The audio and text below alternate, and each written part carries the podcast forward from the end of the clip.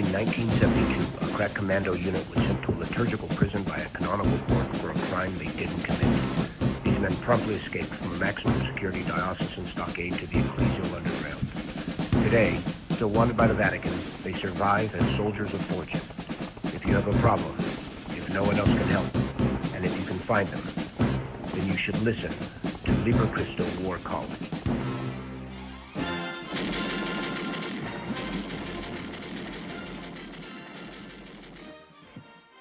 Wednesday War College, Jess Romero, Kyle Clement, uh, welcome to the show. By way of reminder, I just want to let you know people are wondering on June 16th, several Catholics, myself included, will be doing a, a prayerful pilgrimage over to Dodger Stadium. So mark your calendars, June 16th, that's on a Friday night. We are going to meet at the Cathedral of Our Lady Queen of Angels, which is the corner of Temple and Grand.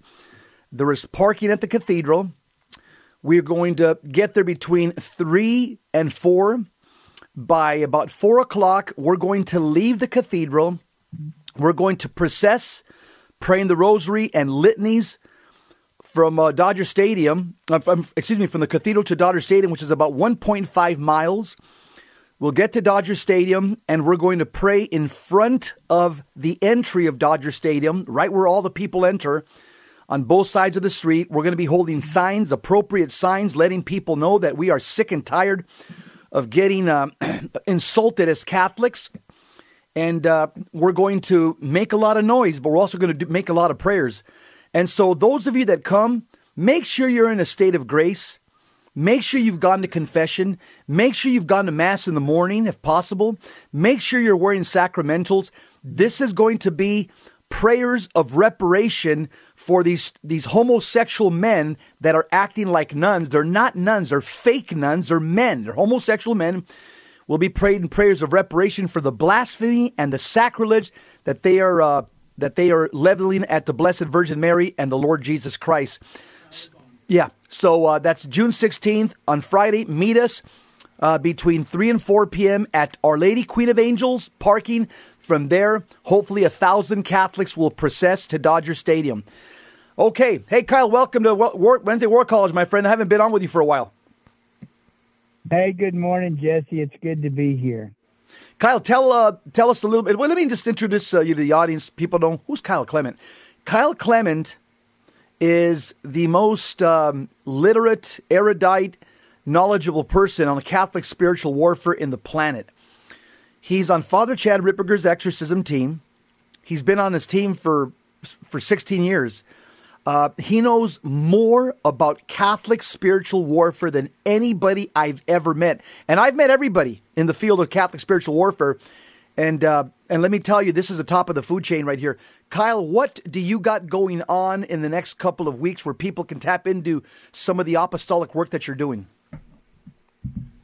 Oh, thanks, Jesse. So this is a busy time of year for us. Father Ripperger and I do. Um, Father Ripperger is the primary presenter, but we do a series of three retreats uh, up here in Wyoming at Louis Lake Lodge, beautiful Louis Lake in the Wind River Mountains.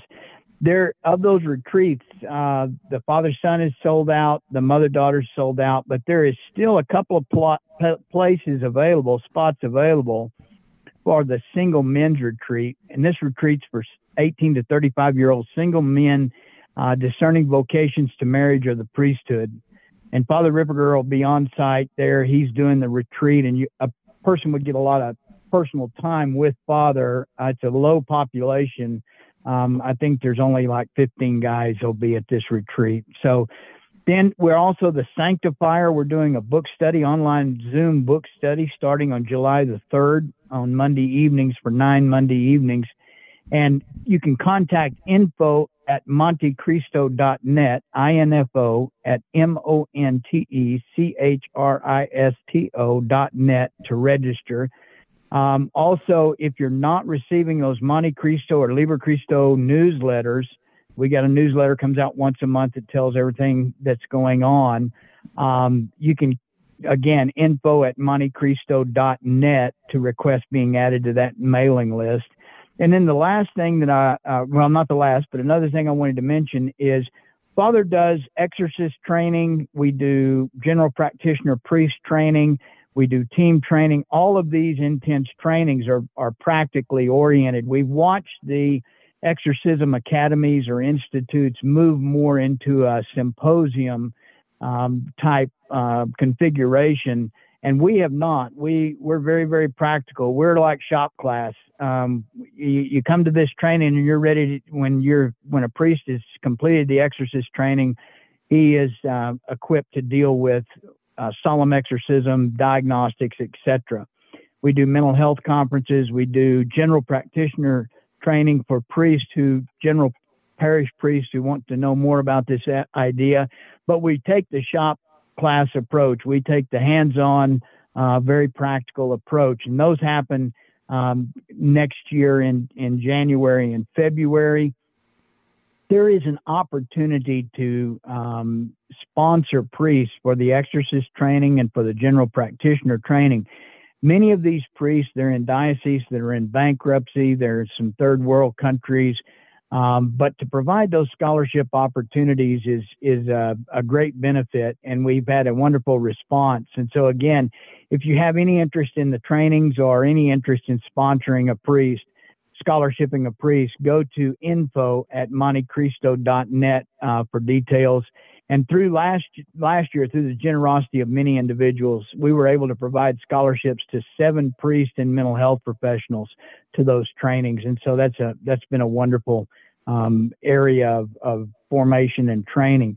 And then the last thing I wanted to mention is Dr. Dan Snyder's much awaited book, The Liber Christo Field Manual on Spiritual Warfare, published by TAN, is uh, coming out this year. I mean, this month. You can you can order it. You can uh, go ahead and pre-purchase that and get that sent to you.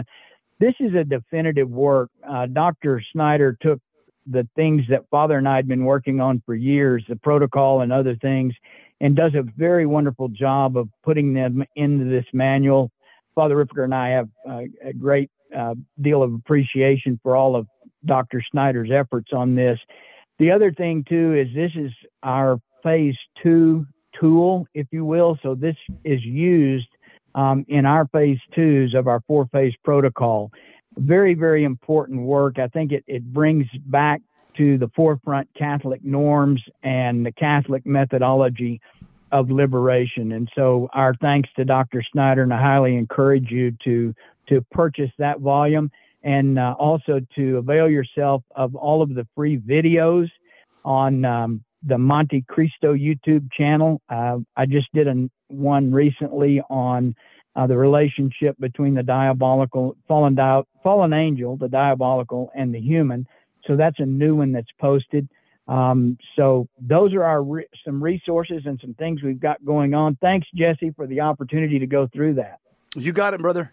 Hey, uh, let me ask you a question. I just want to get your take on uh, what do you think of these homosexual men from San Francisco calling themselves the Sisters of Perpetual Indulgence, and they're getting an award on June 16th a Community Hero Award. Uh, I'm sure you have something to say about that, Kyle. well, I think uh, if there were a superhero that were, would be associated with um, deliverance, uh, liberation, exorcism, that superhero would be Captain Obvious. Um, you know, Ray Charles can see that this is highly disordered. This is making a mockery of so many things. And most of all, it is the diabolical who is mocking humanity. Yes. He's mocking the dignity of the human person. He's mocking the dignity of creation. And ultimately, he's mocking God. And if you can't, if, if people can't see that, they're really just not paying attention. But ultimately, that's what's happening is God is being mocked. Kyle, well, I'm glad to see that many bishops have spoken out against what the Dodgers are doing. Uh, that Pride Night and that award that the, these homosexual men from San Francisco are receiving that are trying to act like women. There's a lot of bishops that have spoken out against it, which is a good thing. Um, and so, yeah, a bunch of Los Angelinos, myself included, a former Los Angelino, we're going to respond to them with uh, Catholic prayer power. So, uh, uh just want to let the people know that there will be a Catholic response. So, Kyle, uh, I got a lot of questions I want to ask you. Questions from the audience that people want to get your take. Uh, here's one. you're involved with Father Ripperger and you're in his exorcism team. Without a doubt, people say, Jess, ask Kyle if he's ever watched the movie, the 1973 The Exorcist with William Peter Blatty. And what can Kyle tell us about the movie? Was it uh, consistent with what uh, what actually happens? Uh, where's the embellishments, the exaggeration? Does Kyle know the backdrop to the true story? So uh, people want to hear from you, Kyle, about the 1973 movie The Exorcist. What say Kyle Clement? So I I think that um, just a few basic observations. Um, it was based on a on a real story, a real exorcism that finally culminated in in St. Louis, um, and so there's some actuality there. But you know, as far as based upon a on a true story, um, it's a movie, and anybody, um, you know, I would ask you, Jesse, you uh, you were in law enforcement in California for um, for several years, and I'm sure that the experience you had as a law enforcement officer was exactly like Erik Estrada had in Chips, right? yeah, right. yeah. And, and, so, I mean, all the all the way down to the motorcycle and tailored uniform. So I'm sure that that was just spot on. Um, and so the that illustrates the absurdity is Hollywood does what Hollywood does. Hold on, and hold also thought. to understand. Kyle, hold that thought. We got a hard break. We we want to hear from you in the next segment. Wednesday War College, Jess Romero, Kyle Clement. Kyle's giving a synopsis of The Exorcist, the movie 1973. We'll be right back.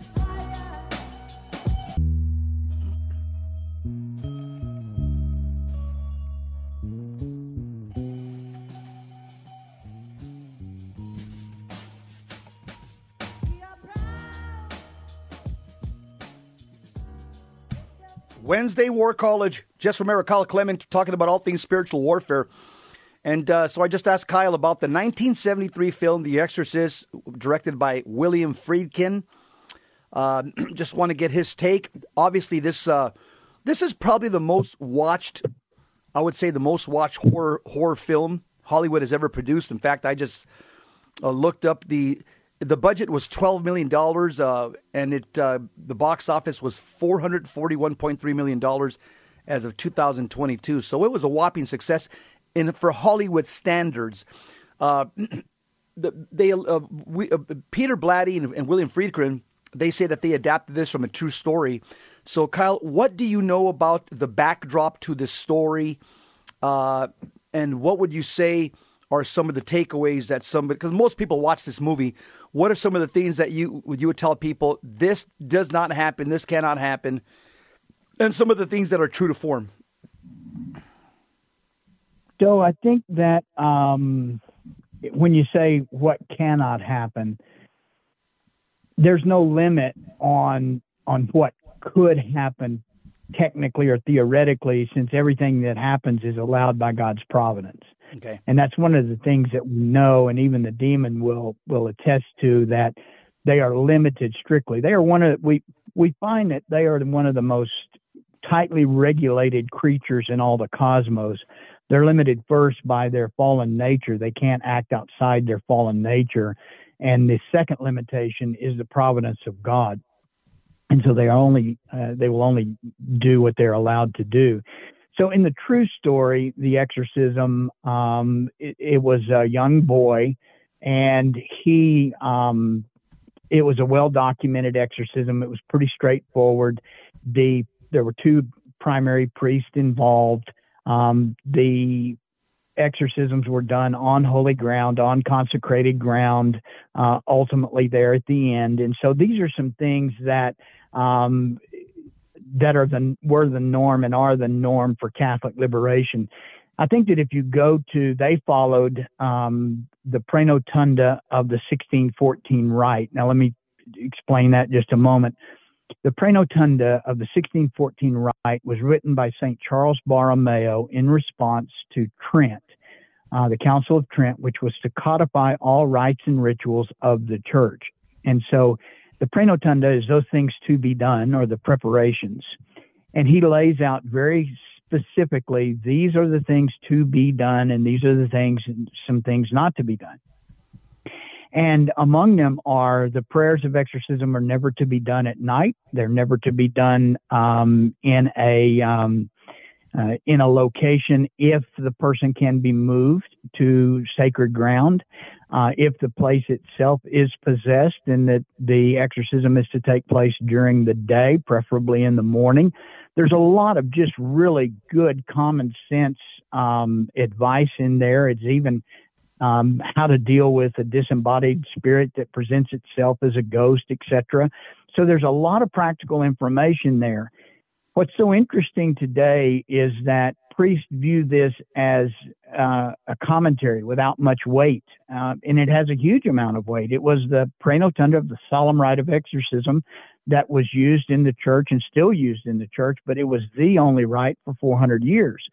And so, and it was highly effective the, there is not the mystery here that people think there is. Um, just like your the law enforcement, um, a good homicide detective, there is a methodology. He's not some mystic. He's not some seer. He's not some person who has these wild gifts. He's just a guy who grinds it out and follows the leads and chases it down yep. and checks off the boxes.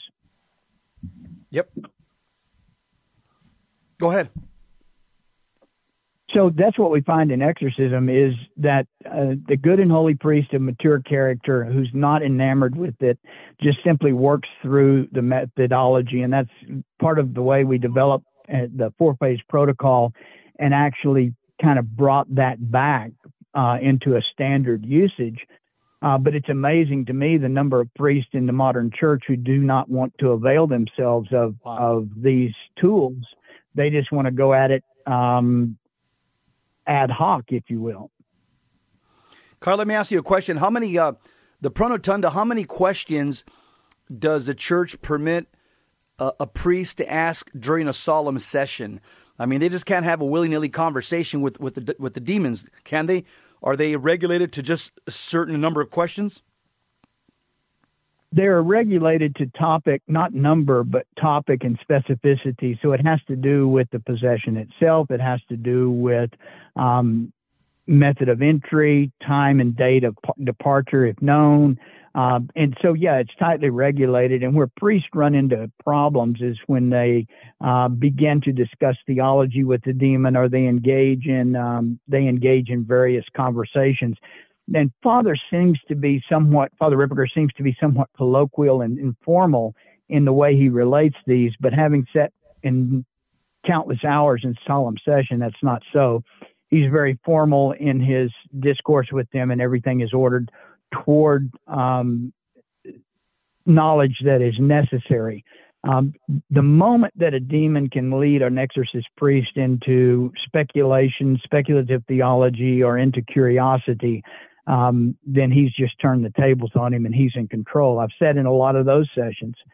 So part of my job um, when I was uh, on the original faculty of the Leo the Thirteenth Institute, and they did have a practicum practical aspect back then, is I would find myself flying to various locations with newly minted exorcists and sitting through their first several solemn sessions.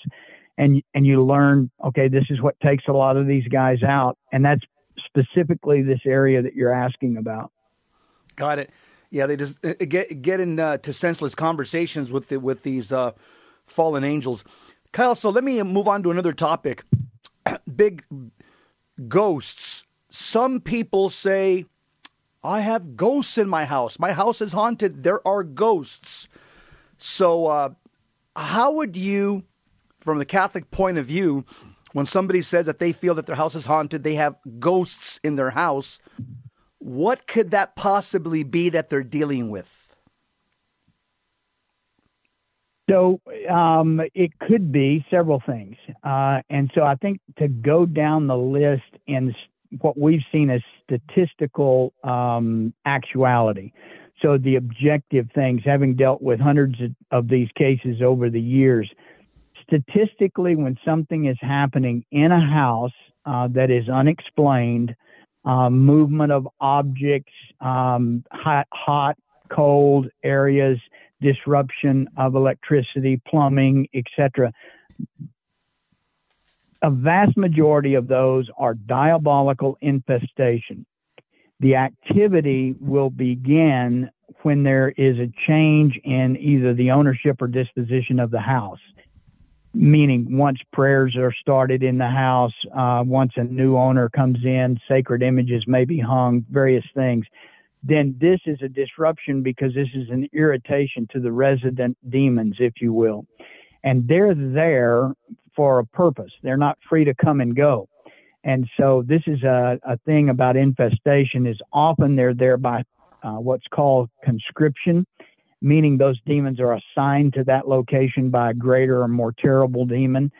Uh, a lot of times having to do with a history of occult activity um, and or satanic activity in the house or in, on the location, on the even on the property. We have raw property that can be possessed as well.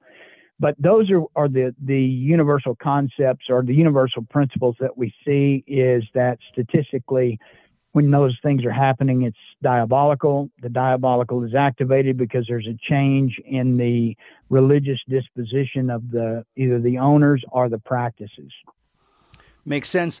So, what about? Uh, can you talk about the possibility of a purgative soul? Isn't that uh, something that some uh, exorcists will say that it can possibly be a purgative soul? And how would you describe that? Okay, so um, if so, it's either well, it is uh, most commonly what's called a disembodied spirit. Technically, a demon is a disembodied spirit. It's a spirit without a body, and so of that category of disembodied spirits, the majority are going to be diabolical. Now let's look at two minority categories of disembodied spirits, and both of those are human. The first category of human disembodied spirits is the purgative soul.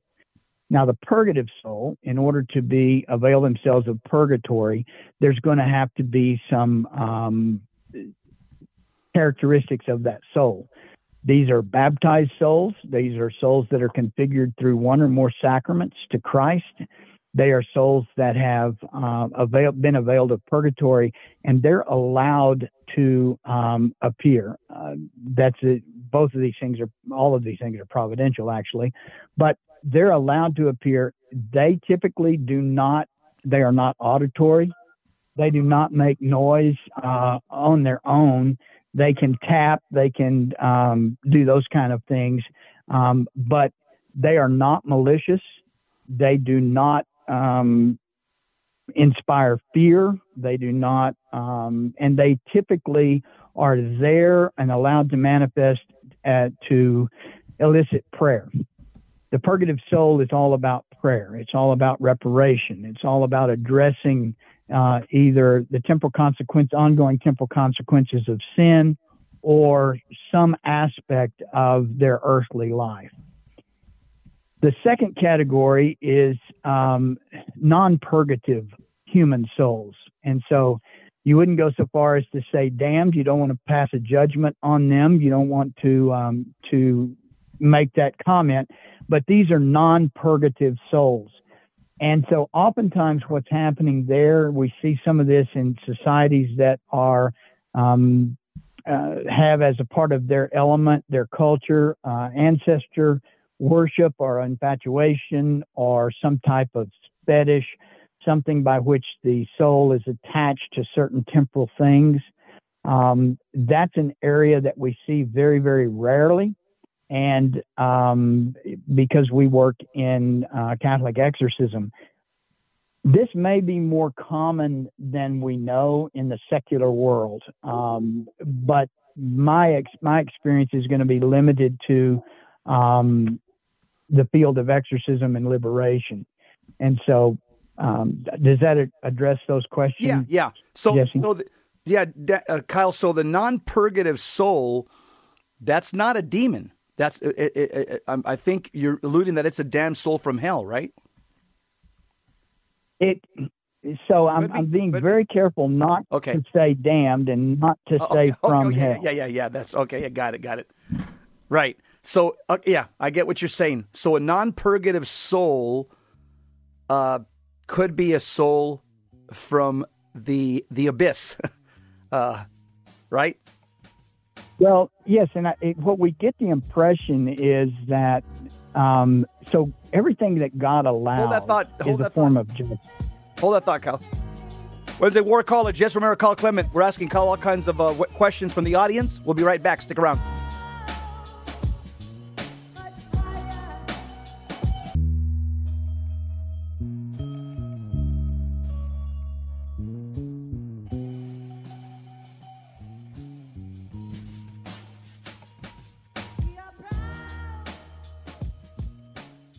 Wednesday War College, Jess Romero, Kyle Clement talking about spiritual warfare topics that the audience has uh, asked these questions. Kyle, so before I go on to another question, I want to ask you about UFOs, your take on UFOs. So the uh, the other disembodied spirit can be a lost soul that's been uh, that's been consigned to hell, correct? Yes, and so again, I'm, I'm avoiding the consignment to hell, but the point to make is simply because we don't know. Okay. Um, but the point to make is that everything that God allows has a, as its root an element of divine justice and charity.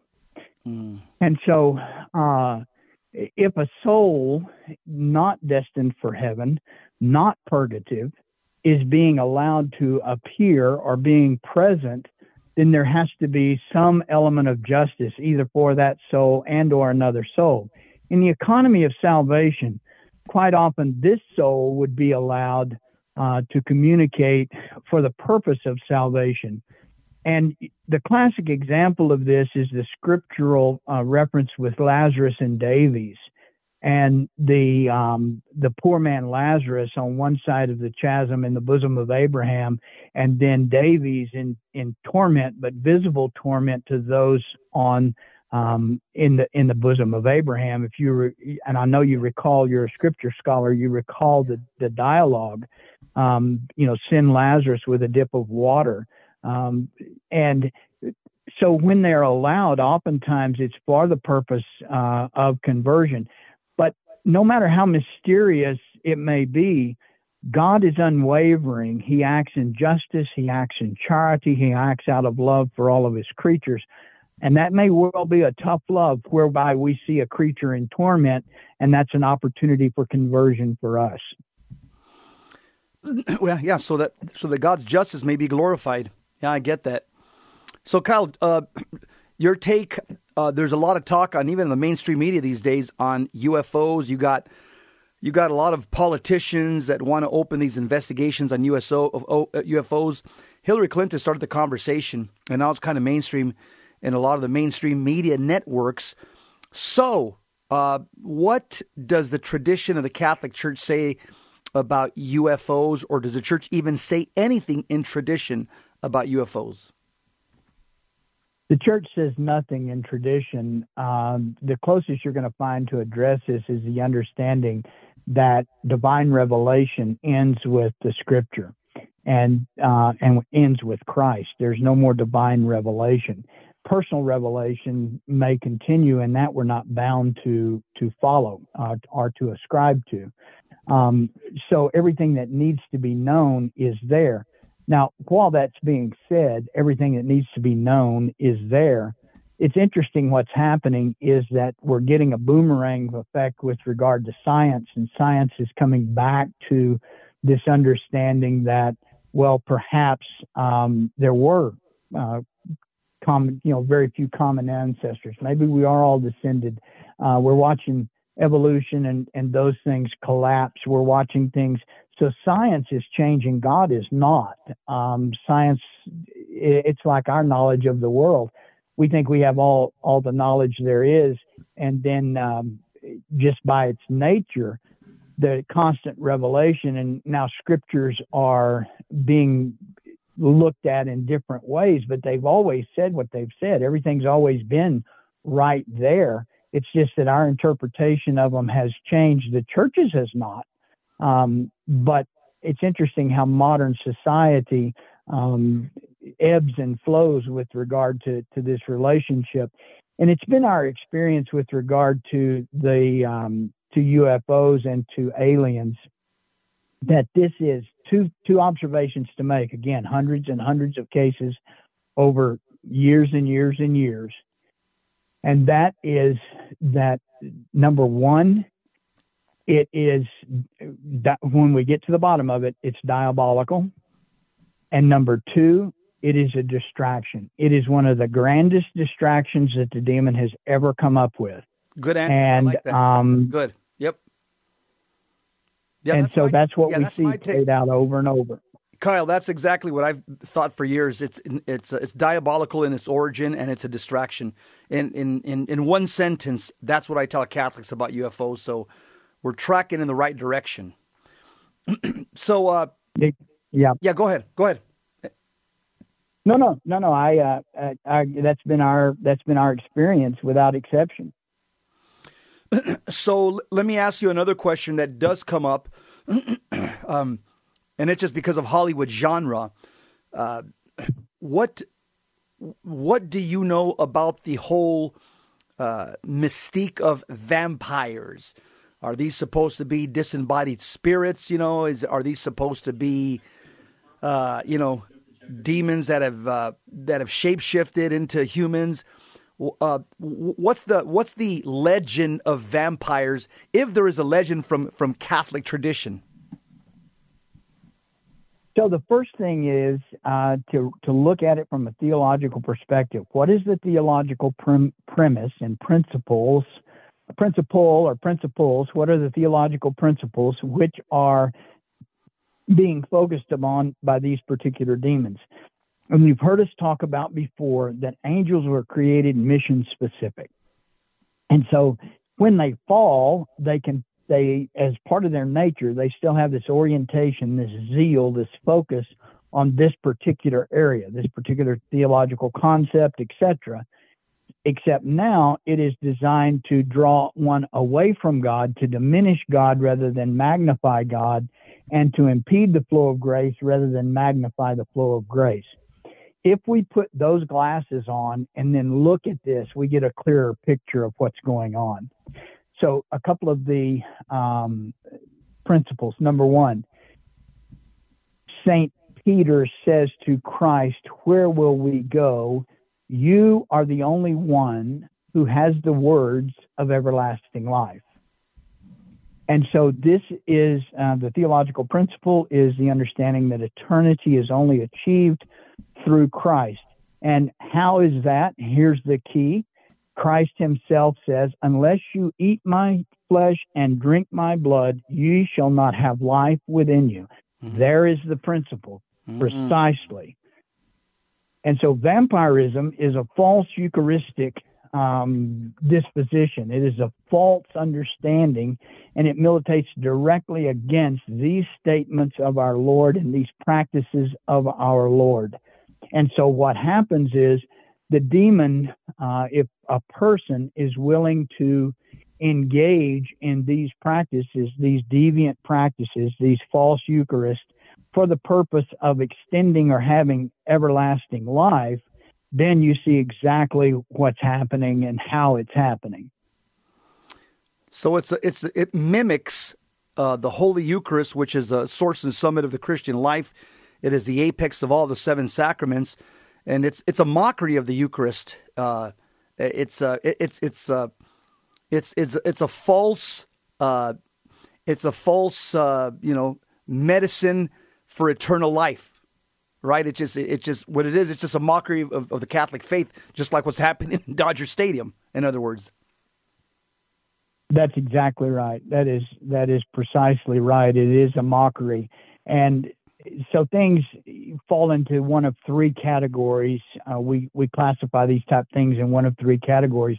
Is um, it's either a mockery, it's a distraction, and these are not mutually exclusive. But it's either primarily a mockery, pli- primarily a distraction, and then the third one is that it's primarily a false divinity. It's a it's an it- where the person is encouraged to achieve their own personal uh, divinity or elevation beyond humanity. And so, like I said, they're not mutually exclusive. So in vampirism, we see uh, both the mockery and the um, attempt to re- uh, achieve a quasi uh, divine state. That makes sense. there's a there's a famous Hollywood couple, Megan Fox and I forget her boyfriend. They're I don't follow them, but I just I've read articles on them that both of them they're young. They're you know they've got you know millions of people that follow them, and they're they're influencers in Hollywood. They cut each other occasionally, and they drink each other's blood. And uh, I forgot the rationale for doing this, but they admit that it's they, they admit that it's a, ritual that they're doing uh, to try to gain, like you said, this divine state. I've heard her say that in some of these articles that I've read. So uh, yeah, this is uh, this is not something that's uh, uh, that's being done in closed doors. This is something that many Hollywood actors and influencers are doing openly and posting it on the internet and uh, and and trying to confuse the young people. Let me ask you one more question, and then I want to go to the final question, which I want to ask you about to give us a, a, a, a summary of diabolical affliction, and diabolical compatibility. I want you to give us the relational aspects of both. So, this is a huge question. So, I'm sure it's going to take the entire next segment. So, the question I want to ask you is give us the relational aspects of diabolical affliction and compatibility on the next segment. But uh, just a comment on video games, also, Kyle. What would you say to parents about video games? So we get a lot of pushback about this, um, but here's what we found: is that only in a couple of cases, out of hundreds and hundreds, only in a couple of cases has the video game been the primary uh, avenue or vector of a possession. But in hundreds of cases, it's been a secondary element and oftentimes the most difficult attachment point to break. And so um, here is the general um, thing on uh, video games the video games, and they don't have to be video games. Actually, the old, you know, board games or, or even paper versions. But what is key is role playing. If this incur, if you are required to adapt mores, vices, behaviors, thought patterns, deception, anything that is inconsistent Cal, with we'll be right Catholic back. morals. Hold that thought, Kyle. Hold that thought. We'll be back. Wednesday War College.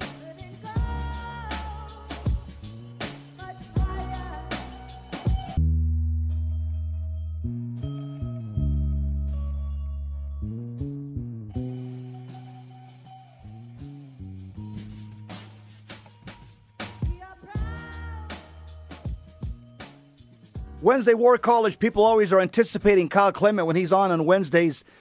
Kyle is the uh, he is the most literate, knowledgeable lay Catholic in the world when it comes to Catholic spiritual warfare.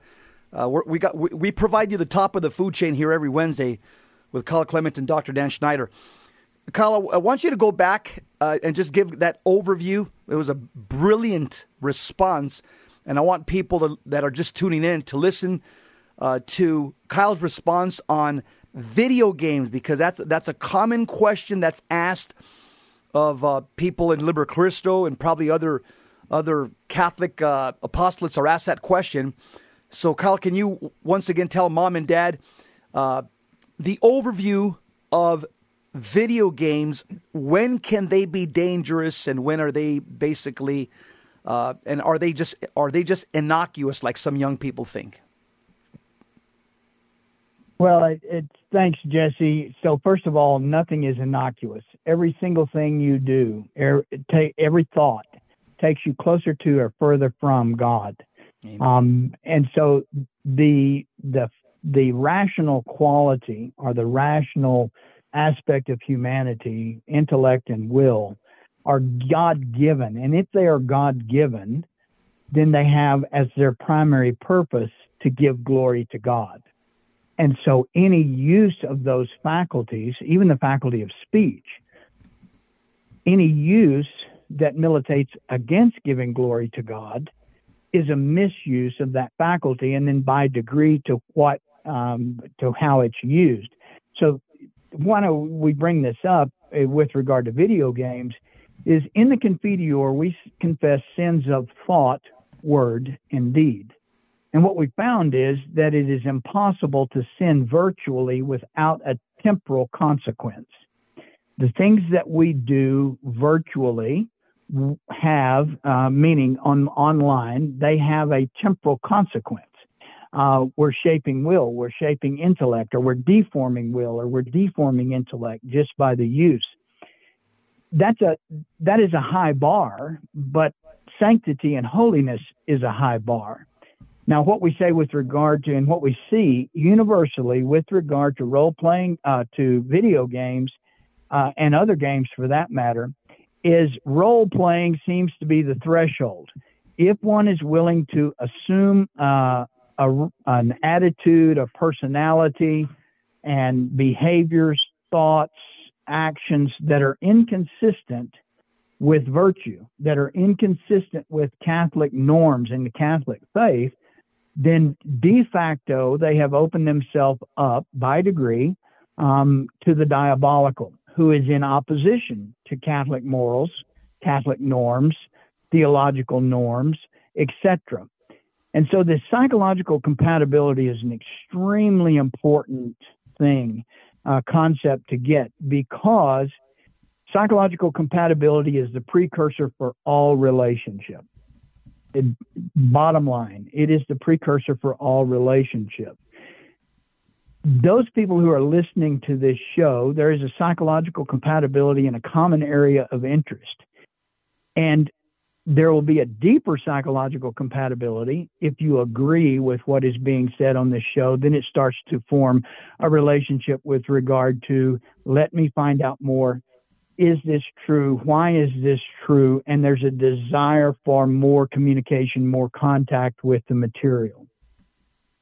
So built into the video games, um, in role playing especially, is the necessity for the player to adopt practices, thoughts, mores that are inconsistent with their Catholic faith in order because in order to be successful in the game, one it, there's not a game based upon uh, noble virtue.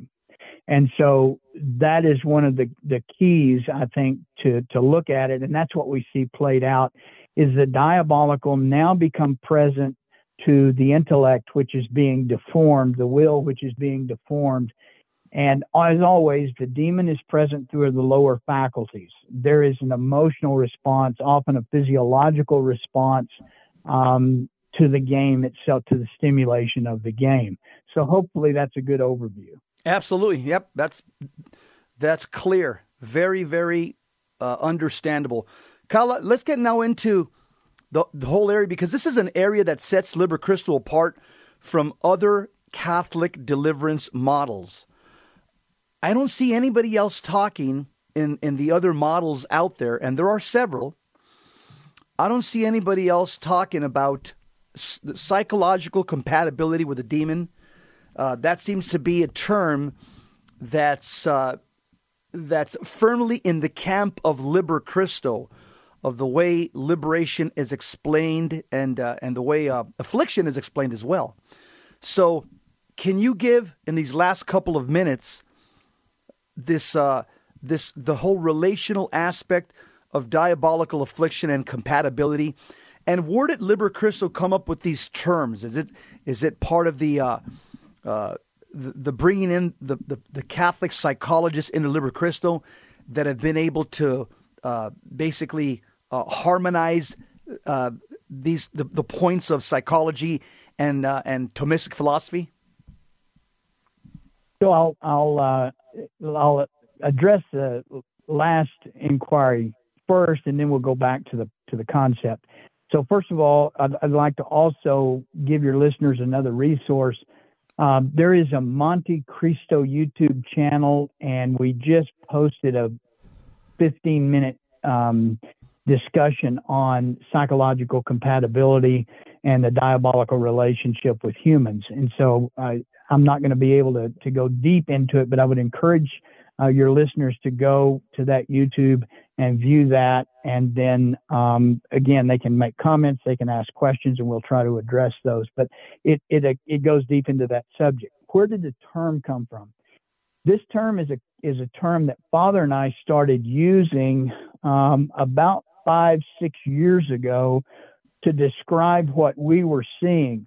We're constantly looking at patterns, constantly looking at what are the commonalities, what are the things that seem to be universal, mm-hmm. what are the things that seem to be consistent principles that we're seeing.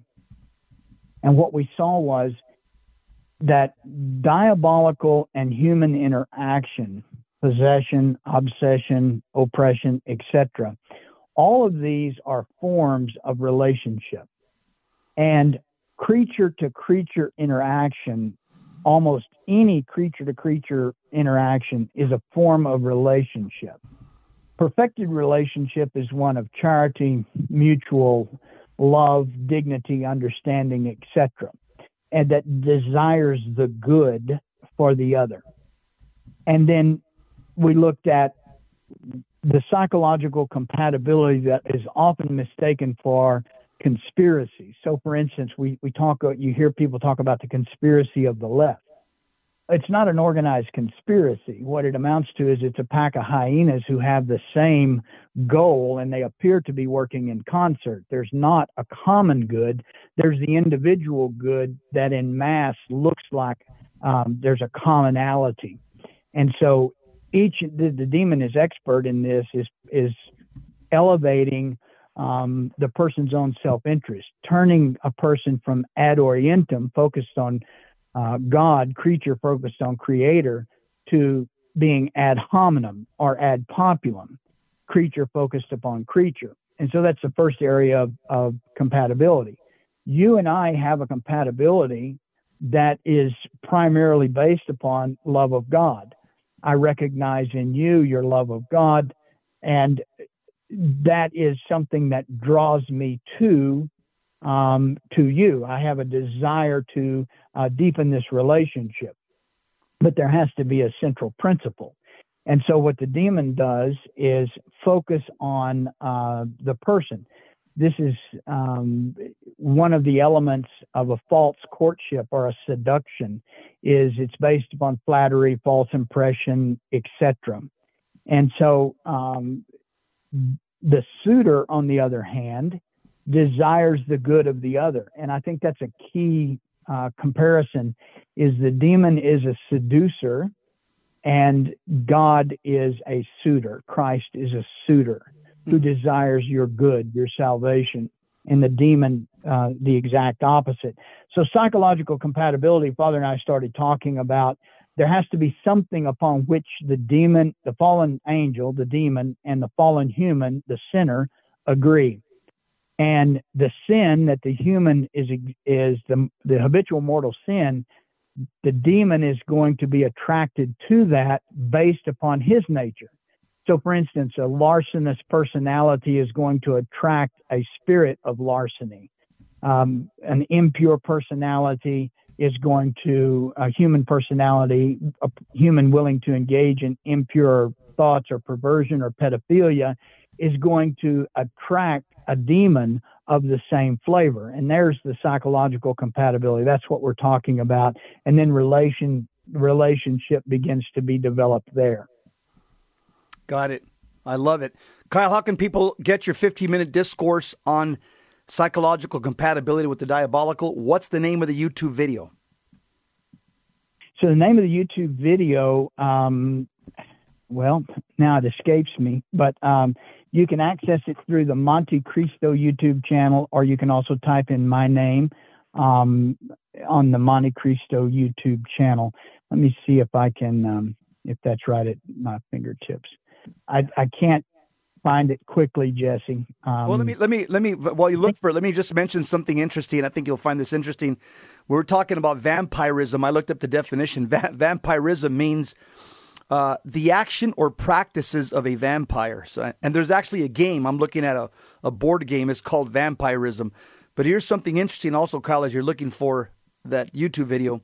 Uh, it's interesting that vampires, the whole genre of Dracula came out. And what's Dracula afraid of? He's afraid of the light. Ergo, that's why Liber Christo, that's why Father Ripperger does exorcisms in the light of day. And also, Dracula is afraid of a crucifix, not a cross. He's afraid of a crucifix. That's not a coincidence, right? Yeah, yeah, that's precisely that because at the heart of vampirism is the unwillingness to suffer or die. Ah, I like that. Well, that's a wrap, my friend. Thanks a lot, brother, for uh, coming on this week. We'll see you next time. You've been listening to Wednesday War College, Jess Romero, Kyle Clement. Go on to montechristo.org website, montechristo.org, to get uh, Kyle's 15, 10, 15 minute videos on all things spiritual warfare. As for us, that's a wrap. Dot, we are EOW, dot, end of watch. Dot, Say dot net. Dot, net. net. Montechristo.net. Montechristo.net. You can get Kyle Clements' short teachings on spiritual warfare. Montechristo.net. See you next time. God bless.